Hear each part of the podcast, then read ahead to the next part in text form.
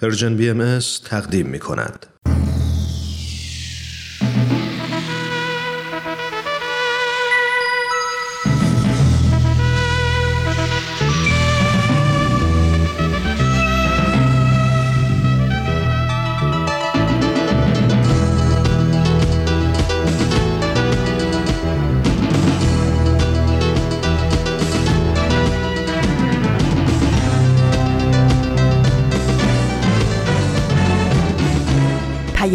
دوست. برنامه ای برای تفاهم و پیوند دلها.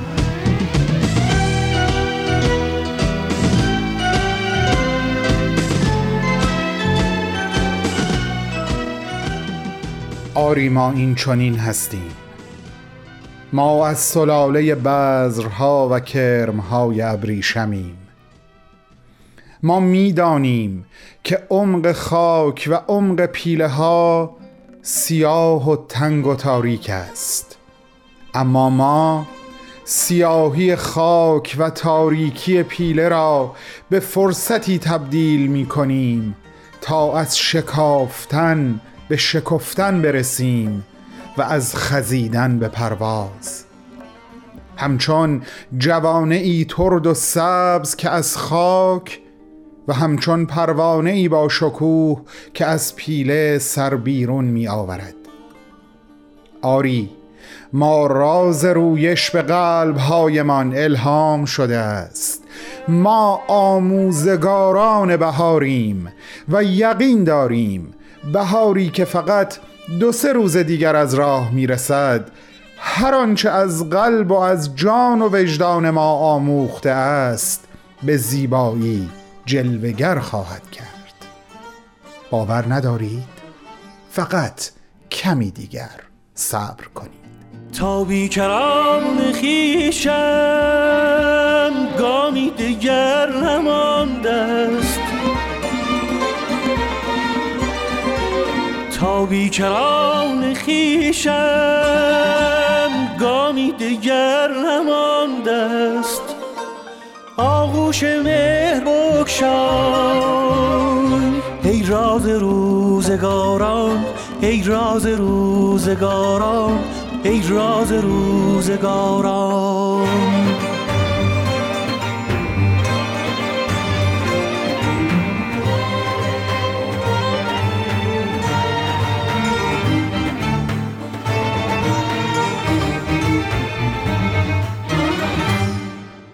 سلام.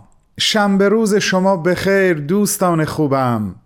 مخاطبان گرامی و بسیار عزیز رادیو پیام دوست. به امروز و به برنامه خودتون خیلی خوش اومدین. بهمن یزدانی هستم و میزبان شما در روز شنبه 27 اسفند ماه سال 1401 خورشیدی برابر با 18 مارس از سال 2023 میلادی. امیدوارم حضور دلگرم کننده تک تک شما رو تا آخرین دقیقه برنامه داشته باشم و بتونم از عهده وظیفه‌ای که در قبال شما و محبت شما دارم حتی المقدور به خوبی بر بیام امروز هم با فرازی دیگه از کلمات مکنونه و همچنین قسمت‌هایی دیگه از برنامه سخنرانی و معماران صلح با شما همراه هستم. و این آخرین برنامه شنبه از سال 1401 هست. سالی که باهاش آخرین قدم ها رو برخواهیم داشت و در لحظه موعود اون رو با همه فراز و نشیبش به عالم یادها و خاطره ها خواهیم سپرد و با همه رنج ها و گنج هایی که ازش آیدمون شد و از ما انسانی متفاوت ساخت سال نو رو از روزگار و از بهار تحویل می‌گیریم. پیشا پیش این تحول و تولد دوباره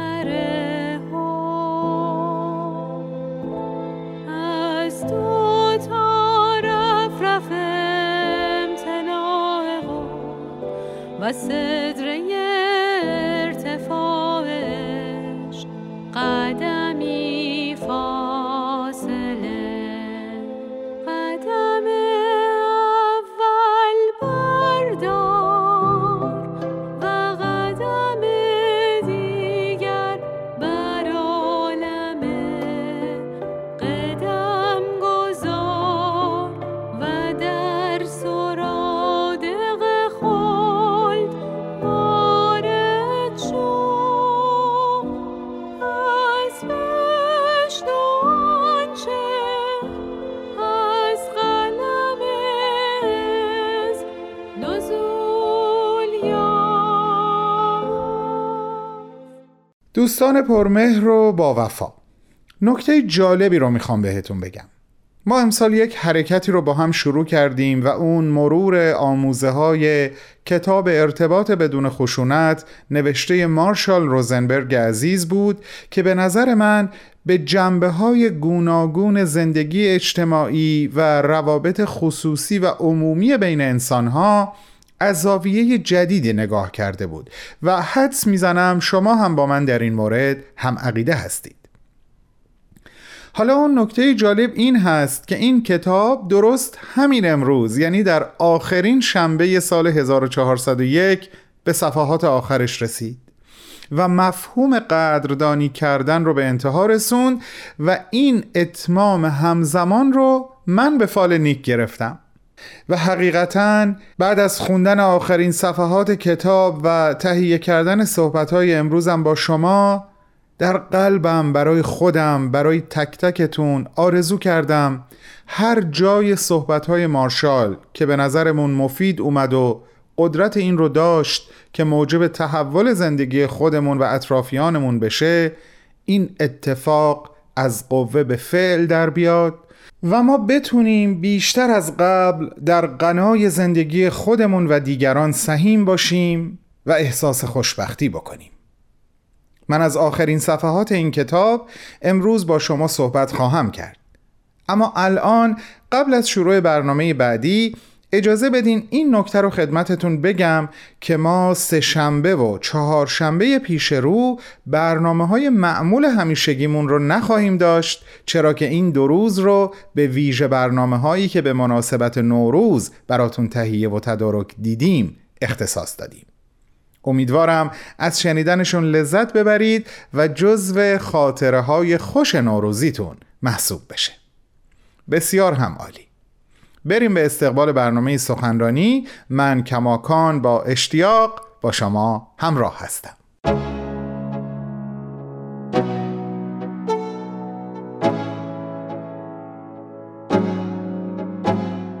دوستان و علاقمندان به برنامه سخنرانی امروز با یک سخنرانی تازه در خدمتتون هستم. آقای دکتر فریدون جواهری عضو پیشین عالی ترین مرجع اداری جامعه جهانی بهایی موسوم به بیت العدل اعظم و مشاور پیشین سازمان ملل در زمینه توسعه و پیشرفت جوامع انسانی در نقاط مختلف جهان در سی و دومین کنفرانس سالانه انجمن دوستداران فرهنگ ایرانی که از اول تا پنجم سپتامبر 2022 میلادی به صورت مجازی برگزار شد سخنرانی ایراد کردند تحت عنوان نگاهی نوین به فرایند مشورت و تصمیم گیری همکاران من گزیده ای از صحبتهای آقای دکتر رو در پنج بخش برای شما تهیه کردند که امروز اولین بخش رو تقدیمتون می‌کنیم. بفرمایید خواهش می‌کنم.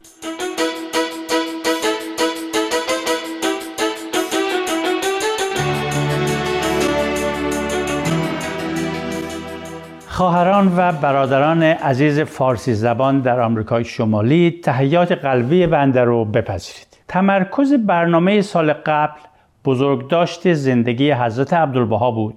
شخصیتی که زندگی خودشون رو کلا وقف ترویج و تعلیم مایحتاج نوع بشر برای نیل به مرحله بلوغ جمعی فرمودند برنامه امسال بیشتر مباحثی است درباره مقتضیات رسیدن به این مرحله بلوغ جمعی در این رابطه بنده خوشحالم که کلماتی چند درباره یکی از این مقتضیات با شما در میون بذارم و از این فرصت استفاده می کنم و از هیئت محترم مدیره کنفرانس تشکر می کنم به خاطر فرصتی که به بنده داد. به خاطر دارم که عرایز سال گذشته خودم رو با ذکر این دیدگاه بهایی شروع کردم که امروزه نوع بشر از مرحله اولیه طفولیت زندگی جمعی خودش گذشته و در آستانه بلوغ جمعی خودش هست. و این نکته رو هم اضافه کردم که به مانند فردی که در حین ورود به مرحله بلوغ بسیاری از مسائل دوران کودکی خودش رو زیر سوال می‌بره. و در جستجوی معیارهای تازه برای برآوردن احتیاجات زندگی جدید خودش هست. بشریت هم با ورود به مرحله بلوغ جمعی خودش با این حقیقت روبروست که عقاید قدیمی موازین کهنه و فرسوده سنتهای قرون گذشته و ساختارهای اجتماعی و مؤسسات دوران قدیم دیگه اثر بخشی لازم برای تأمین نیازمندی های یک زندگی جدید رو نداره. زندگی جدیدی که دچار تغییر و تحولات فراوان شده و علت اصلی این تحولات هم تبدیل کره ارز به یک وطن برای تمامی افراد نوع انسان و لزوم جهان شهروندی هست. امیدوارم که مطالب و مباحث کنفرانس امسال رو سودمند ببینید. مقتضیات کلی ورود نوع انسان به دوران بلوغ جمعی بسیار فراوان هست و طیف وسیعی داره. از طرز رفتار و کردار فردی گرفته تا انواع و اقسام روابط خانوادگی و اجتماعی. از مسائلی که بر زندگی هر فرد انسان اثرگذار هست تا مطالب دیگری که بر سیستم های اجتماعی اثر می‌ذاره مثل اداره امور و حکومت. لازمه بسیاری از این مقتضیات درک جدیدی از بعضی مفاهیم بنیادی هست که شاید قابل توجه ترین اونها مفهوم قدرت باشه. و درک جدید از این قبیل مفاهیم لزوما بازبینی بعضی از روش ها و کارکردهای متداول رو هم خواستار میشه. مثلا مفهوم جدید قدرت و اداره امور نوع بشر بالمعال خواهان روش جدیدی برای تصمیم گیری میشه. قصد امروز بنده این است که توضیح مختصری از برداشت های شخصی خودم از مفهوم قدرت و از فرایندی به اسم مشورت در آثار باهایی تقدیم بکنم. فرایندی که شامل یک روش تصمیم گیری شایسته نوع انسان در آستانه بلوغ جمعی خودش است. قبل از اظهار نظر درباره این مسائل لازم می‌دونم که دو نکته رو خدمت شما یادآور بشم اول اینکه بررسی مفصل مسئله قدرت. در عرض این یک ساعتی که برای این صحبت فرصت داریم عملی نیست و علاقمندان می‌تونند به ترجمه فارسی کتابی تحت عنوان ظهور الهی و واقعیت اجتماعی به قلم آقای پل لمپل مراجعه کنند دوم این است که لطفا به خاطر داشته باشید که بهایان از یک طرف به کسانی که با نیت خالص برای خدمت به کشور خود در اقدامات سیاسی مشارکت می نماید و یا آمال سیاسی رو دنبال می کنند احترام می و از طرف دیگه خودشون و احزاب سیاسی وابستگی ندارند در سیاست حزبی دخالت نمی کنند و در برنامه های وابسته به دستورالعمل های تفرق انداز هیچ گروه یا حزبی شرکت نمی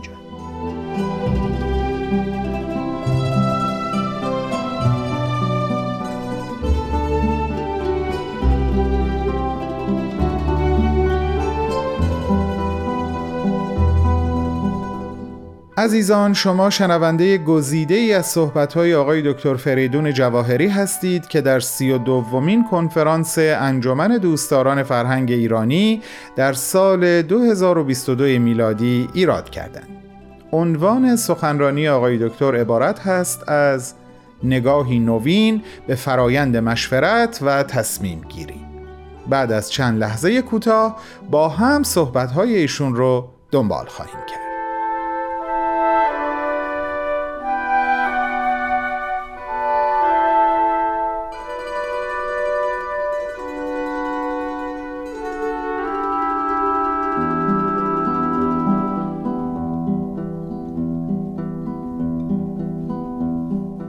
بسیاری از جوانب مسئله قدرت در دنیای امروز زائیده استکاک ها و رقابت های موجود در روابط انسانی است. قدرت در دنیای امروز یک بازی با مجموع صفر به انگلیسی زیرو سام گیم هست. یعنی بازی که در اون مجموع کل تمام نتایج صفر است. چرا؟ برای اینکه میزان قدرت یک طرف ناشی از میزان ضعف طرف دیگه هست و موفقیت و سرفرازی یک طرف معادل شکست و تحقیر طرف مقابل است. ولی در آثار بهایی قدرت به معنای نیرو و توانی ناشی از روابطی توصیف شده که به روال ارگانیک بر اساس وحدت و یگانگی عشق و محبت و همکاری پرورش می‌یابد. قدرت اتحاد و اتفاق نمونه خوبی از این نوع قدرت هاست. حضرت بهاءالله میفرمایند قسم به آفتاب حقیقت نور اتفاق آفاق را روشن و منور سازد. قدرت عشق و محبت مثال دیگری هست. روابط بین یک مادر و فرزند رو شما در نظر بگیرید. اگر در پارادایم عشق و محبت این روابط مورد ملاحظه قرار بگیره مسائل مورد توجه مسائلی از قبیل مراقبت حمایت فداکاری مسئولیت هدایت و امثال هم خواهد ولی اگر همین روابط در پارادایم کشمکش قدرت در نظر گرفته بشه مسائل مورد توجه نکاتی از قبیل کنترل و آزادی حاکمیت اطاعت نظارت و اعتماد جلوه خواهد کرد.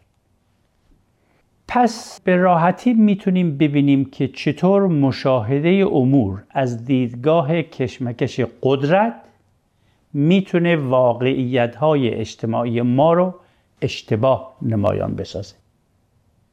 در آثار بهایی قدرت وسیله برای توانمندی دیگران منظور میشه. باهایان معتقدند که بشریت در آستانه بلوغ جمعی خودش نیازمند این هست که بیاموزه چطور یک الگوی زندگی جمعی بر اساس وحدت عالم انسانی و یگانگی نوع بشر پیاده بکنه. بدین منظور باید مفهوم قدرت رو بازبینی بکنه و در پرتو درک جدیدش امور خودش رو سازماندهی جدیدی بده. در این چنین بازبینی به گفته بیت عدل اعظم بدیهی است که قدرت به معنای وسیله‌ای برای سلطجویی و گرایش های ملازم آن مانند رقابت، مجادله، تفرق جویی و تفوق طلبی باید کنار گذارده شود. بعد اضافه می‌فرمایند که البته این بدان معنی نیست که کارکرد قدرت انکار شود زیرا حتی در مواردی که نهادهای اجتماع مأموریت و اختیارات خود را با رأی مردم کسب می کنند قدرت در اعمال حاکمیت و مرجعیت مدخلیت دارد. بعد این بیان پرمعنا رو میفرمایند. فرایندهای سیاسی مانند سایر فرایندهای زندگی نباید از تأثیر قوای روح بشری از جمله قدرت وحدت و یگانگی قدرت عشق و محبت قدرت خدمت خاضعانه و قدرت اعمال خالصانه بی بهره بماند. آین بهایی همانند دیگر ادیان امیدوار است که نوع بشر از این قدرت ها بهره بیشتری گیرد. شکوفا نمودن تشویق کردن جهت بخشیدن هدایت کردن و قادر ساختن از جمله واجه هایی هستند که با این مفهوم از قدرت بستگی دارند. به نحوی که در آثار بهایی توصیف شده قدرت عنصری محدود نیست که باید ضبط و تصرف بشه و مجدانه محافظت بشه. قدرت در اصل قابلیتی است نامحدود برای ایجاد تقلیب و تحول که در تمامیت نوع انسان جای داره. این قدرت رو که قابلیتی است نامحدود برای ایجاد تقلیب و تحول و در تمامیت نوع انسان جای داره چطور می‌توان به میزان زیادی تولید کرد؟ اتخاذ یک فرایند نوین تصمیم گیری یقینا یکی از عناصر راه حل است.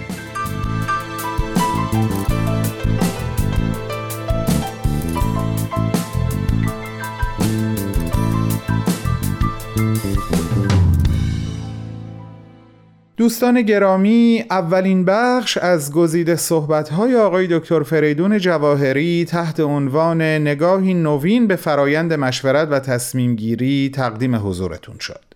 آقای دکتر جواهری عضو پیشین عالی ترین مرجع اداری جامعه جهانی بهایی یعنی بیت اعظم سالها به عنوان مشاور سازمان ملل در زمینه توسعه و پیشرفت جوامع انسانی در نقاط مختلف جهان فعالیت داشتند و این سخنرانی رو در سومین روز از سی و دومین کنفرانس انجمن دوستداران فرهنگ ایرانی که از اول تا پنجم سپتامبر 2022 میلادی به صورت مجازی برگزار شد ایراد کردند. شما عزیزان اگر علاقمند به شنیدن سخنرانی کامل آقای دکتر جواهری هستید می‌تونین لینک این سخنرانی رو در وبسایت ما به آدرس www.persianbms.org پیدا کنید. هفته آینده یعنی اولین شنبه از سال نو دومین بخش از این گزیده سخنرانی تقدیم حضورتون خواهد شد.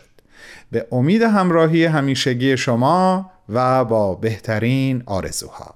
تو ای نفس آغازین ای دور از درد آرام آرام.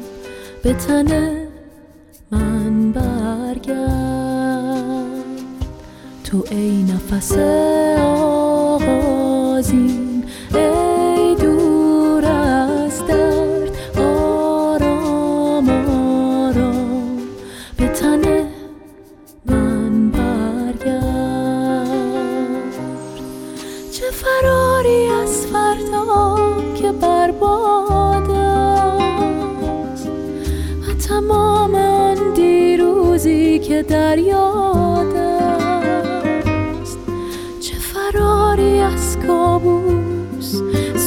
شب در آن محبوس چه فرار از آن پایانی که آزاد است. من به نور و رقص و فریاد خوش بینم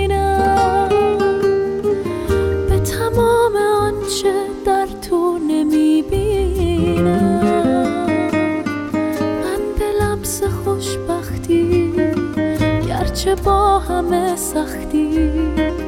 به تو گفتن از آن رویای دیرینم تو ای نفس آغازین.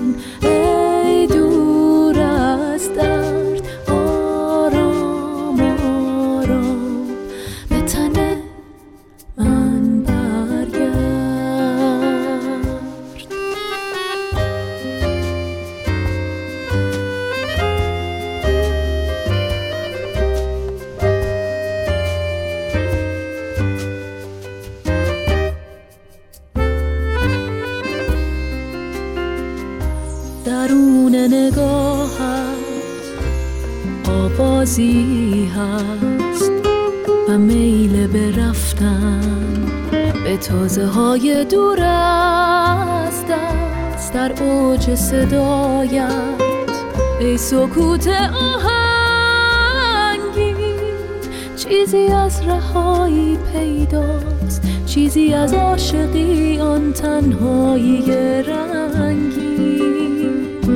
تو ای نفس آغازین ای دور از درد آرام آرام. به تن من برگرد. چه فراری از فردا که برباد است و تمام آن دیروزی که در یاد است. چه فراری از کابوس صبح و شب در آن محبوس. چه فرار از آن پایانی که آزاد است. من به نور و رقص و فریاد خوشبینم. به تمام آنچه نمی‌بینم من به لمس خوشبختی گرچه با همه سختی. به تو گفتن از آن رویای دیرینم. تو ای نفس آغازین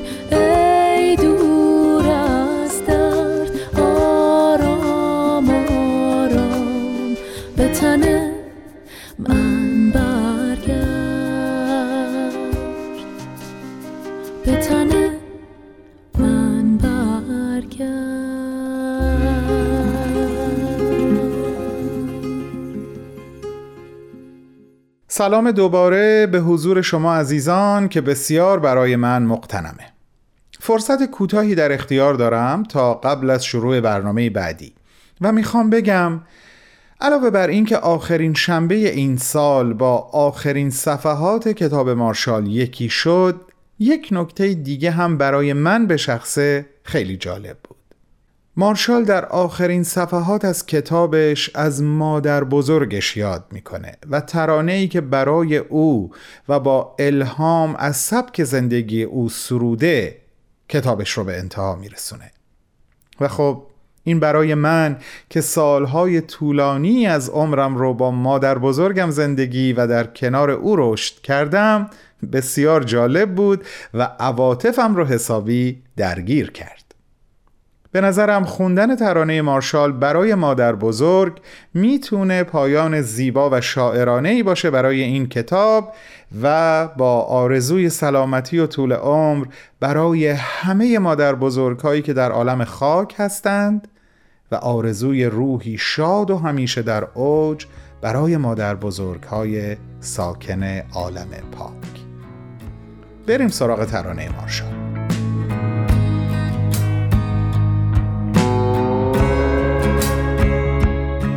یک روز مردی با نام مسیح آمد به درب منزل مادر بزرگ. مرد کمی غذا خواست مادر بزرگ بیشتر داد. او گفت که مسیح است عیسی مسیح. مادر بزرگ در مورد او از کلیسا تحقیق نکرد. مرد سالها آنجا ماند همچنان که بسیاری از بی خانمانان آنجا ماندند.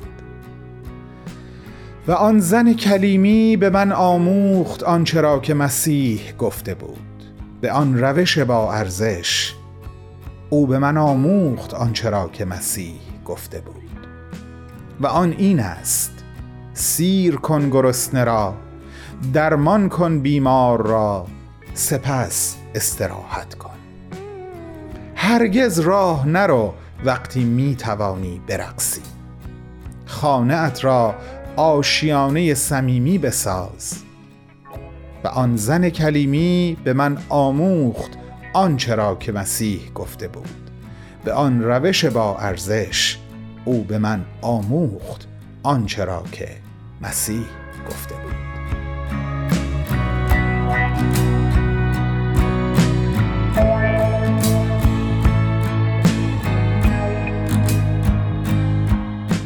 امیدوارم از شنیدن ترجمه ترانه مارشال به فارسی لذت برده باشین. نوبت به برنامه معماران صلح رسیده عزیزم.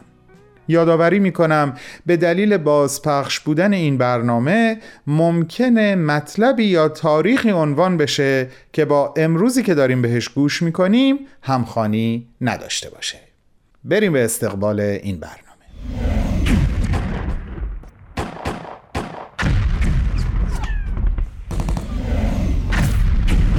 معماران صلح.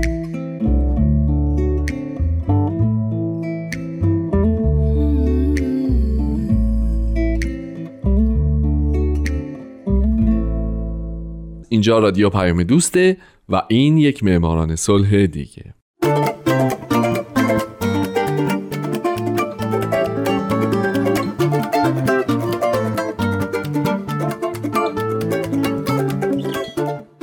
درود به شما شنوندگان فارسی زبان ساکن این دهکده جهانی. شمایی که به جای جهان پر از جنگ کنونی به جهانی پر از صلح فکر کرده و برای رسیدن بهش تلاش می‌کنید.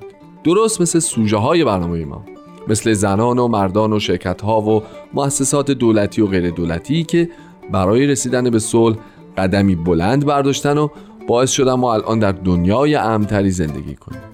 من هومن عبدی هستم. ازتون خواهش می‌کنم به این قسمت از معماران صلح هم گوش بدید.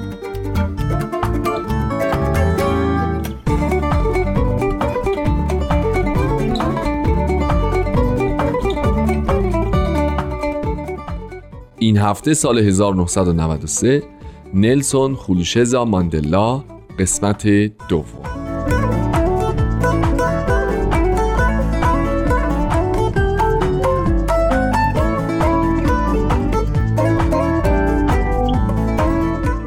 همونطور که هفته پیش شنیدین در سال 1993 دو نفر برنده جایزه نوبل صلح شدند. یکی نلسون ماندلا و دومی اف دبلیو دکلرک رئیس جمهور آفریقای جنوبی. در مورد زندگی ماندلا من هفته پیش از کودکی شرایط زندگی و خانوادهش مهاجرتش به جوهانسبورگ شروع فعالیت های سیاسیش انتخاب روش مبارزات مسلحانه علیه حکومت آپارتاید دستگیریش و زندانی شدنش براتون گفتم و گفتم که ماندلا با اینکه حکم زندان ابد گرفته بود اما همچنان به مبارزاتش حتی از داخل زندان ادامه می‌داد. خیلی سال بعد در فوریه سال 1985 رئیس جمهوری آفریقای جنوبی پیشنهاد آزادی به او داد مشروط بر اینکه او خشونت به عنوان ابزاری سیاسی رو محکوم بکنه. اما ماندلا این پیشنهاد رو قویا رد کرد و از طریق دخترش در اعلامیه ای گفت تنها مردم آزاد می توانند مذاکره کنند. یک زندانی نمی تواند قرارداد ببندد.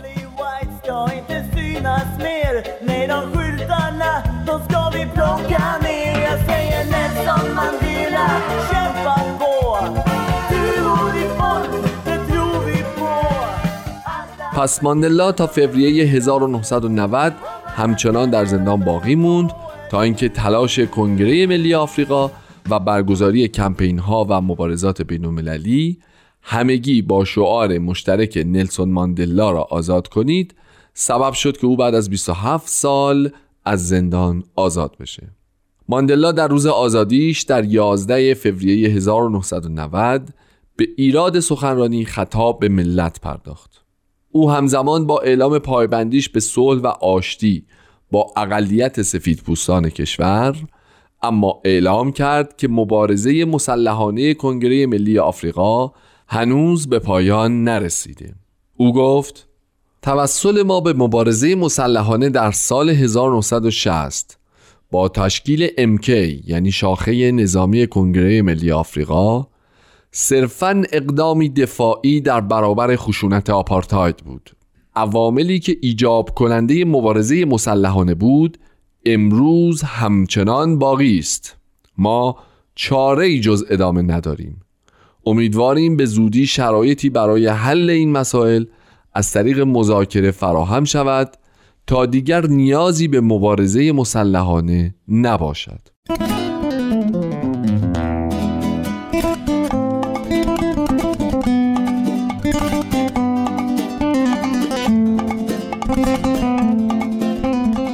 خب امکان داره خیلی از شما دو تا نکته به ذهنتون برسه. یکی این که چرا کسی که عمرش رو صرف مبارزات مسلحانه کرده به جایزه نوبل صلح رسیده؟ و دوم هم شاید این باشه که همه ما اصولا نلسون ماندلا رو به عنوان یک آدم صلح طلب می‌شناسیم. مسئله اینجاست که کمیته نوبل نه به خاطر مبارزات مسلحانه ماندلا علیه حکومت آپارتاید که به این خاطر به اون نوبل صلح رو اهدا کرد که بعد از آزادیش از زندان در مقام انتقام بر نیامد و سعی نکرد همه کسانی رو که به دشمنی با او پرداختن به بدترین شکل ممکن مجازات بکنه. زمانی که ماندلا و دکلرک مشترکاً جایزه نوبل صلح رو دریافت کردند فرانسیس سجرستد رئیس کمیته نوبل در مراسم اهدای جایزه به اونها گفت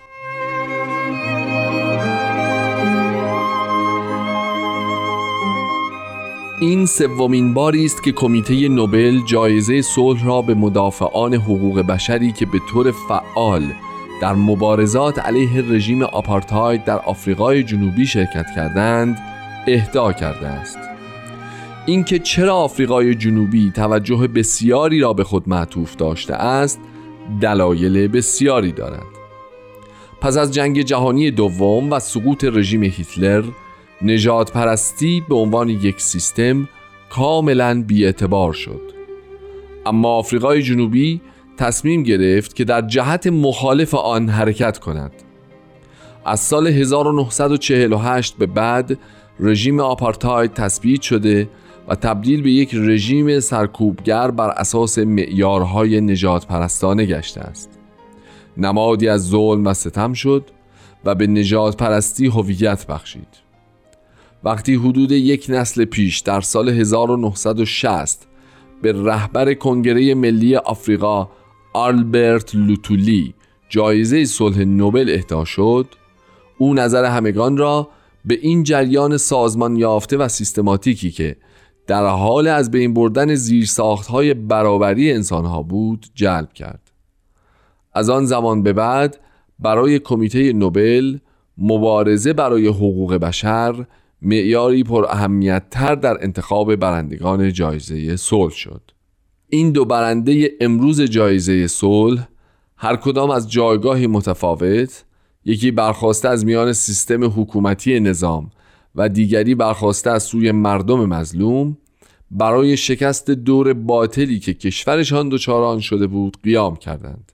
کمیته نوبل امیدوار است که جایزه امسال سهمی هرچند کوچک در حرکت صلحآمیز به سوی برقراری کامل دموکراسی در آفریقای جنوبی ایفا نماید.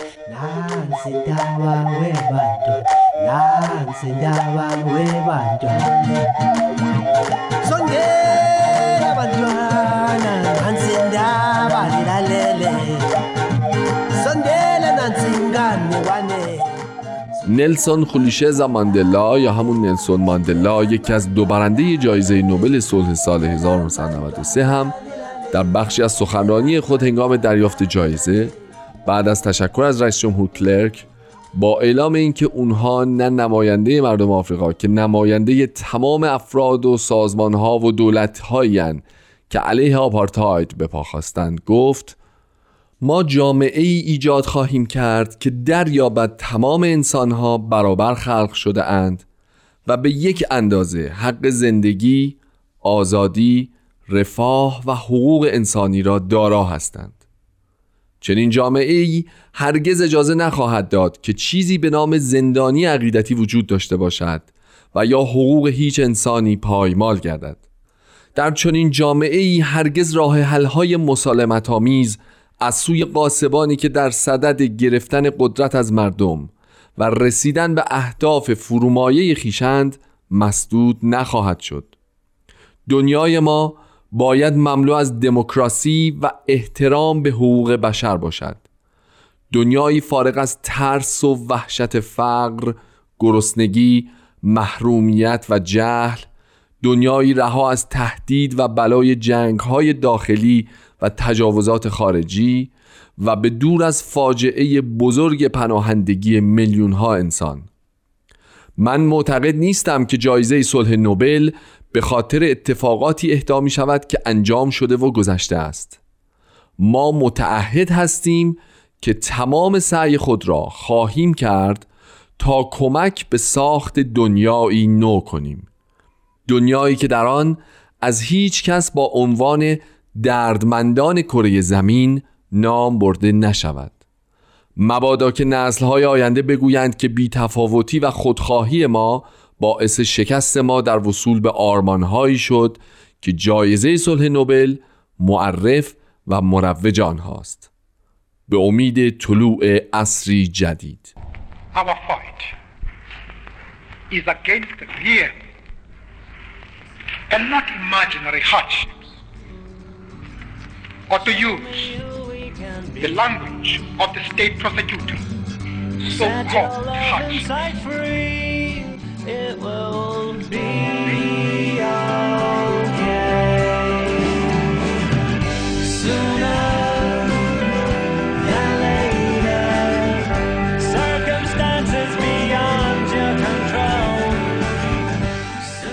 دوستای عزیز من دوست دارم که در برنامه هفته بعد هم به زندگی نلسون ماندلا بپردازم.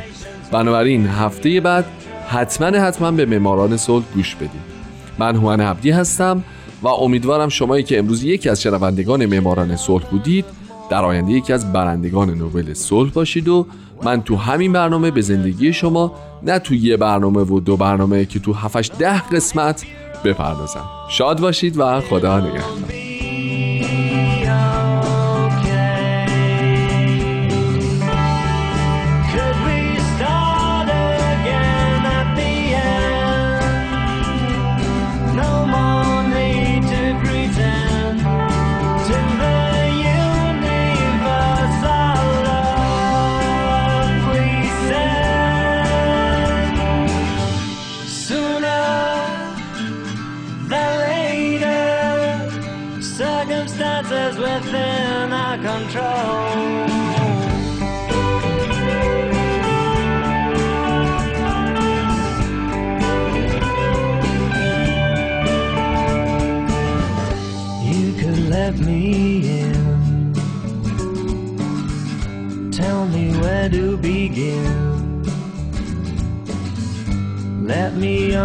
their skin.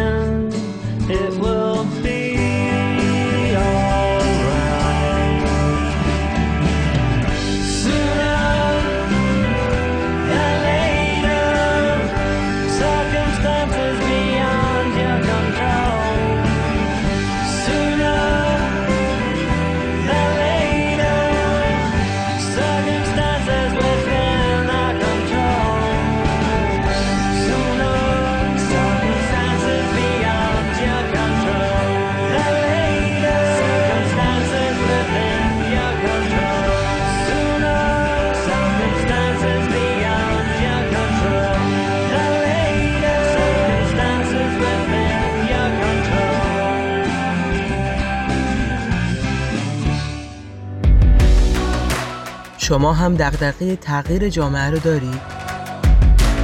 شما مثل ما فکر می‌کنین میشه جهان و اتفاقاتش رو جور دیگه ای دید؟ دلتون می‌خواد هر از گاهی یه نفر یه موسیقی خوب، یه فیلم عالی یا یه کتاب فوق‌العاده رو بهتون معرفی کنه؟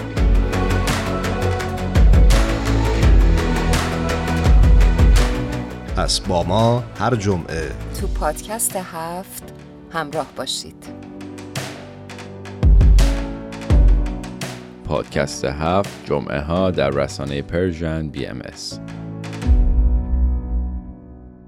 دوستان نازنین مهربانان چشم به راه نوروز.